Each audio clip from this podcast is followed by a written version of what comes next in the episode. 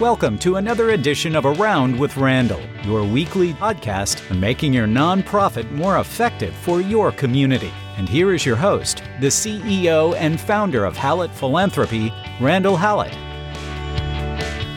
Thank you so much for your time as you join this edition of Around with Randall.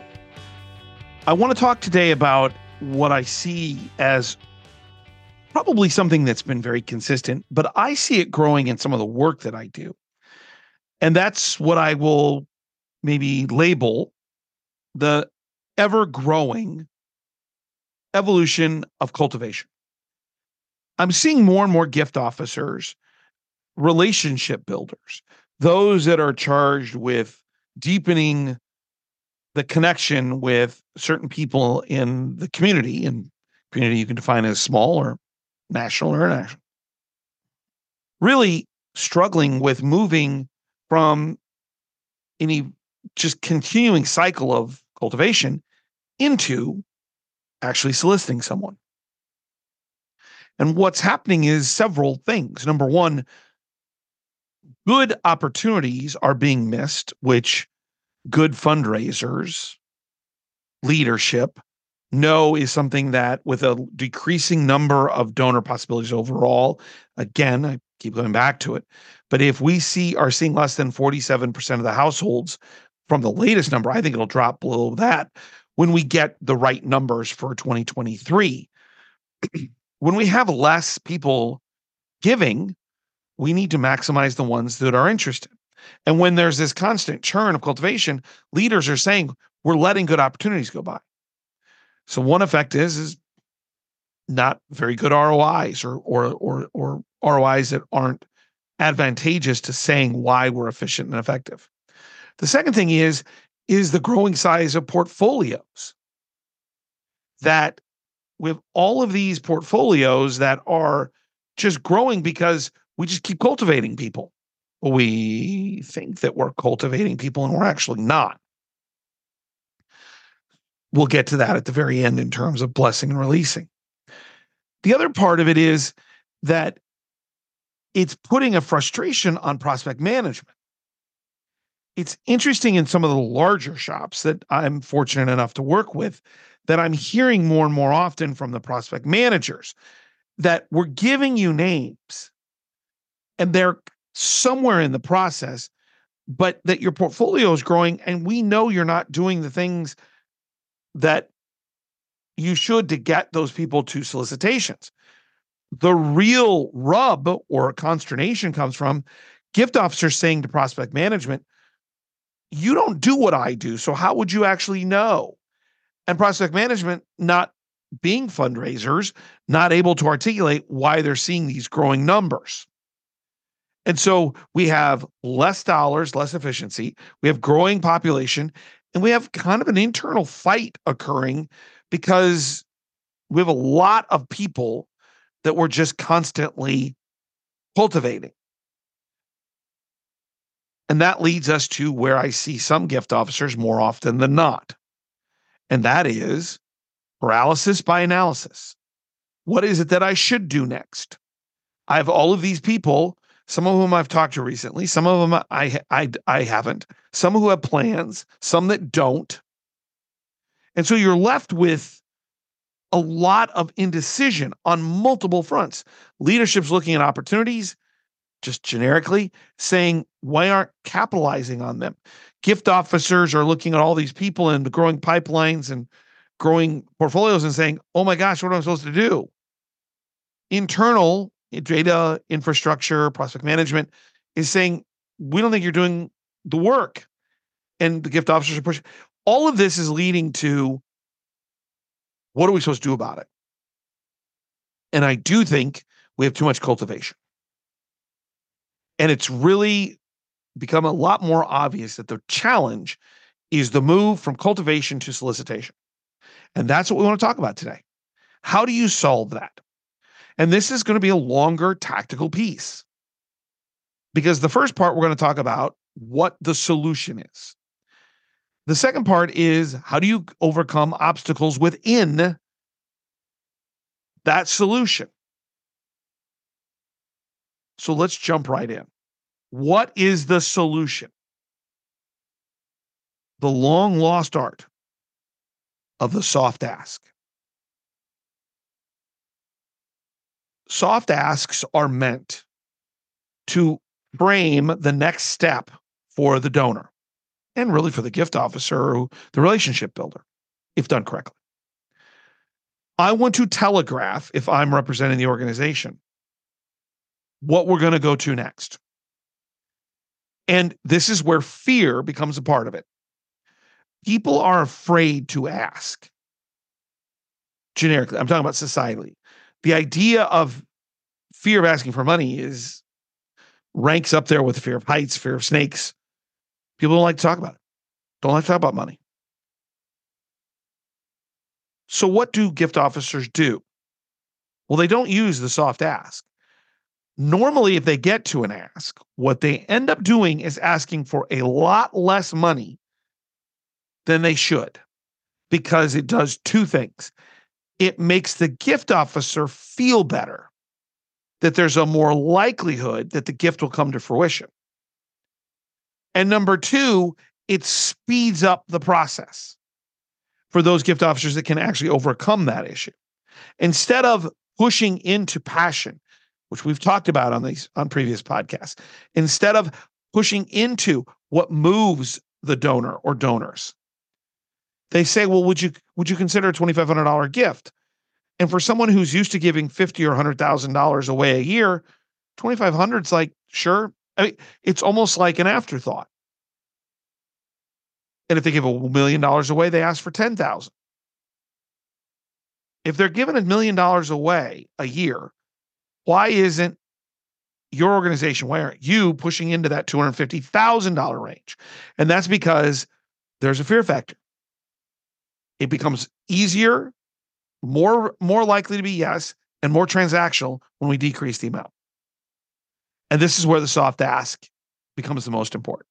So, the scenario in any situation that we're going to talk about today is that you're cultivating someone, you've gotten to know them, they're qualified, they're generally interested in what you're talking about.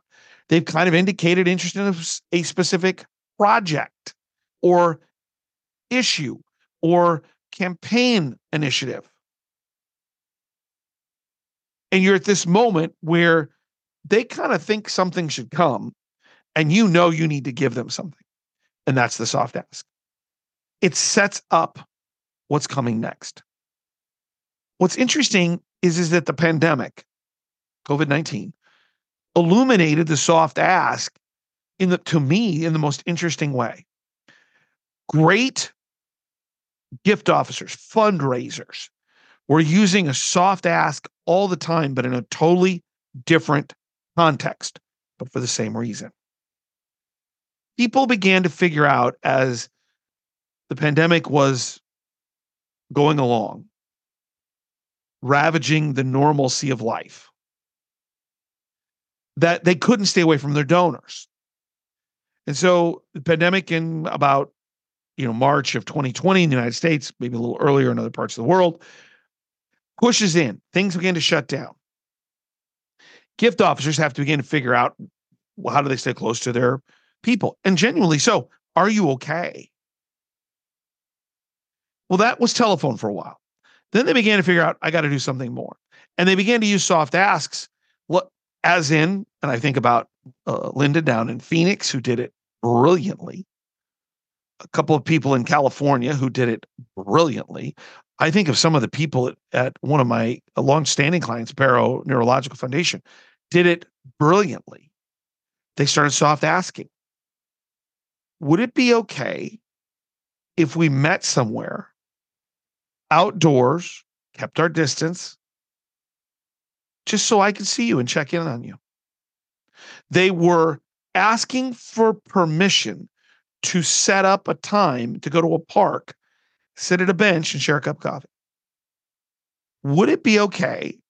Because I've been to your house. If I came by, brought a cup of coffee, stayed outside, walked around the house, and we sat on the deck six to 10 feet apart.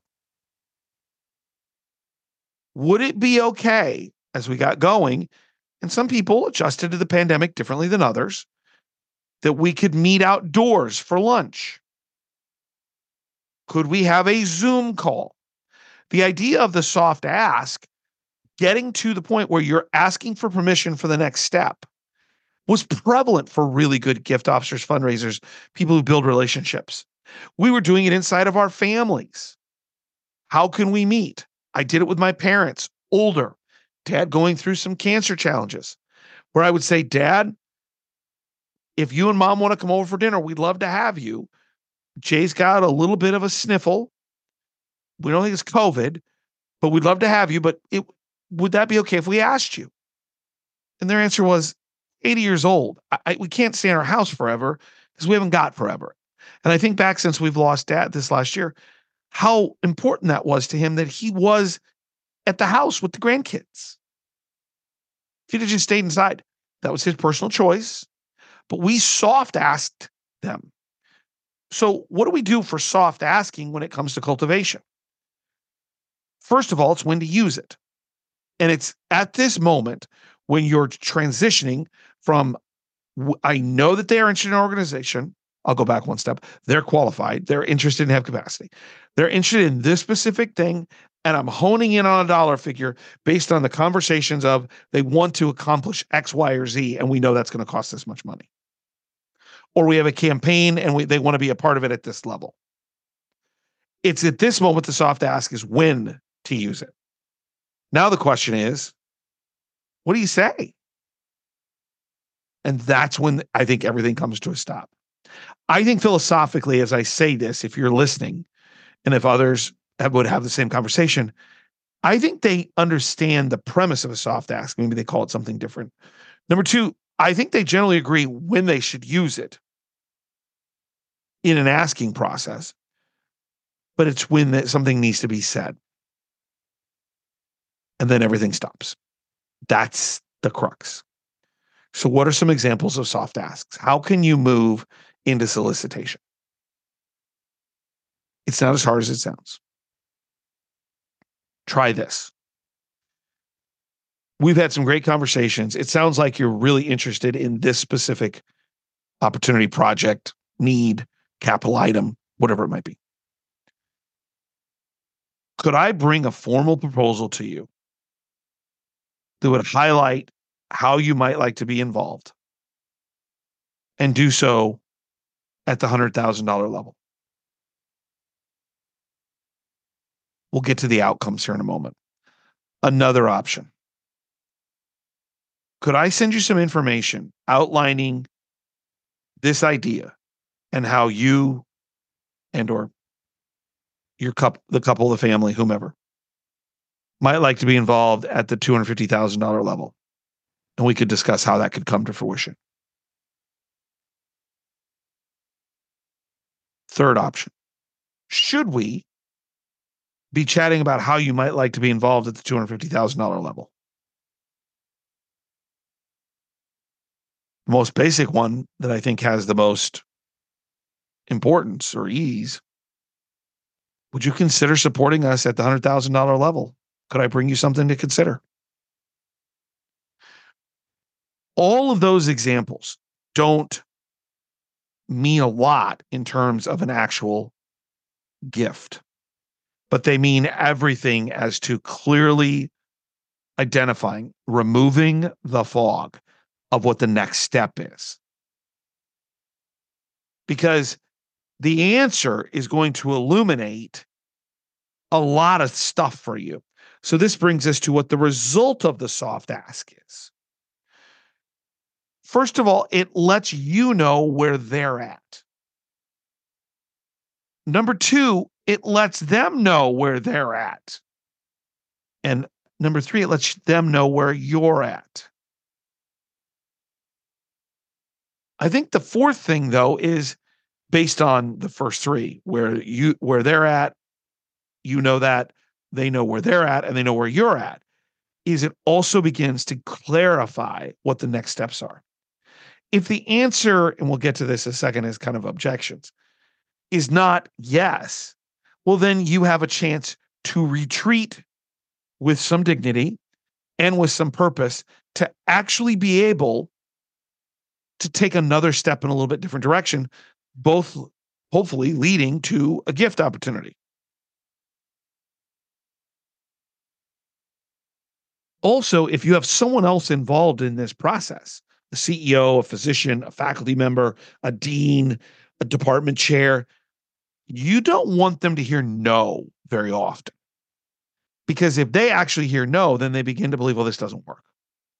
A soft ask, because you can retreat and say, well, they didn't say no, go away, hopefully.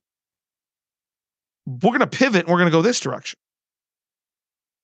Gives you credibility internally that you know what you're talking about. So the result of the soft ask is about knowing where everybody's at. Everybody kind of is in the same place. Number two, it gives you a clarity of the next step. It allows you to retreat, do more education, pivot to a different methodology, making sure that you're on point with what their interests are, verifies their level of intent before you ever put anything in front of them. And if you're working with someone, it gives you credibility. So if the answer is yes, it's pretty easy.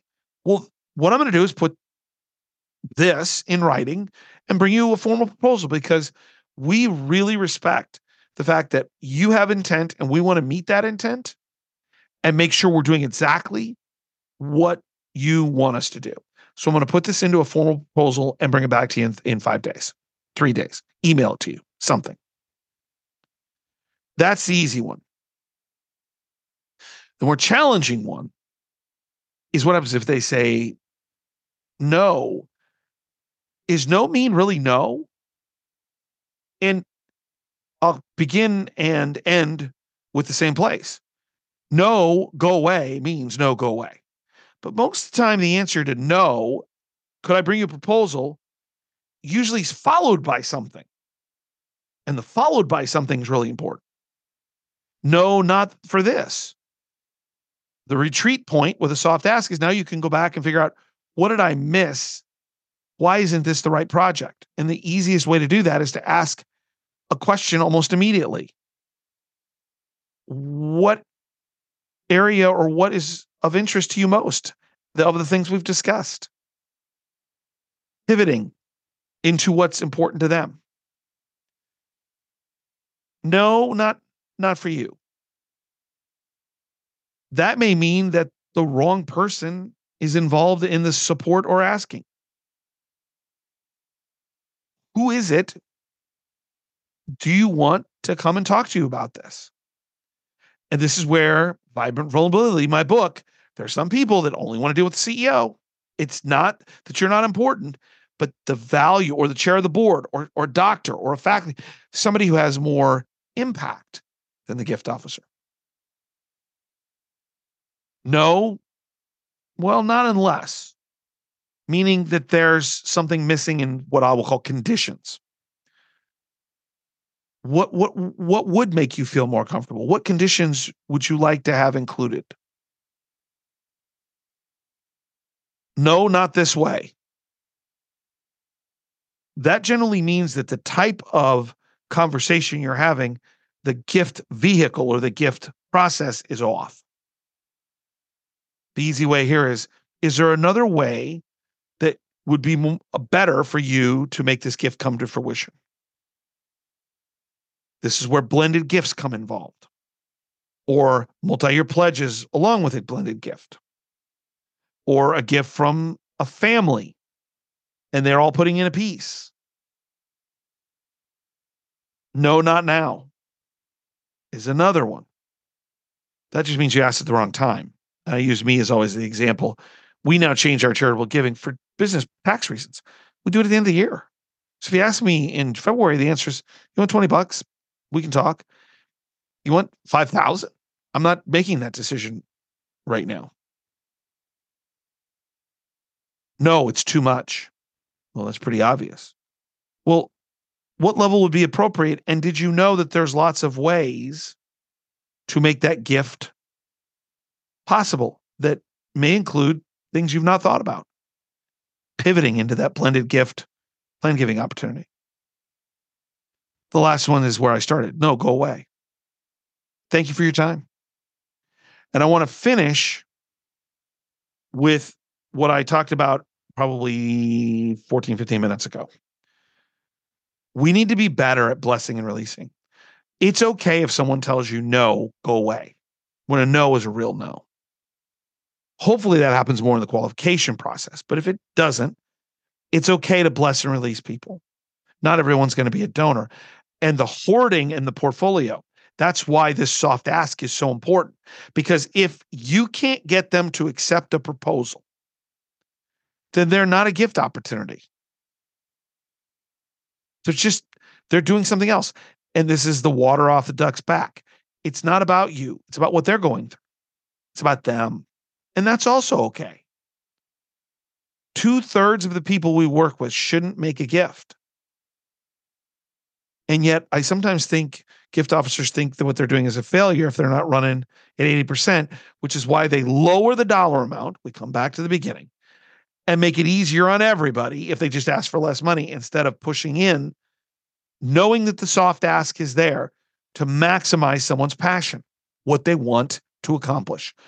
Whether it's grateful patient and thanking a doctor, whether it's an alum thanking a university or higher ed or secondary educational unit for what they did for them, whether it's a community asset because they feel like they are blessed and they're going to support the food bank because they have lots of food.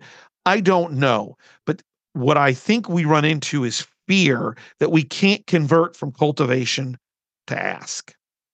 And what I'm telling you is the soft ask, permission is the way to do that to make it easier on you. Take some of these lessons and utilize them and reduce that portfolio, increase the gift asks in terms of size, and reduce the number of people saying no at higher levels because you've given them the opportunity to give you permission to move forward. Don't forget, check out the blogs at hallettphilanthropy.com. Two or three a week, 90 second reads, just things I see and read. Hey, have you thought about this? Hey, you might pay attention to this. Leadership, philanthropy, nonprofit. Sometimes a lot of them actually have nothing to do with fundraising, as they just do just with good, being better in life. If you'd like to reach out to me, it's podcast at hallettphilanthropy.com it's going to become more and more important we get better at this because there are fewer and fewer people giving. And what you do, whether it's infrastructure or inside the organization or outside, meaning external gift officer, leadership, board, it's a team. We need teams to be great because there's more and more challenges in our communities. This is why philanthropy can be a difference maker. Don't forget, some people make things happen. Some people watch things happen. Then there are those who wondered what happened. You're someone who makes someone something happen, and the people around you are as well. And I hope that you feel great, great about the contribution you make to your nonprofit, to your organization, to your community, because it's worthwhile and it's important and it's a difference maker. I'll look forward to seeing you next time right back here on another edition of Around with Randall. And don't forget, make it a great day.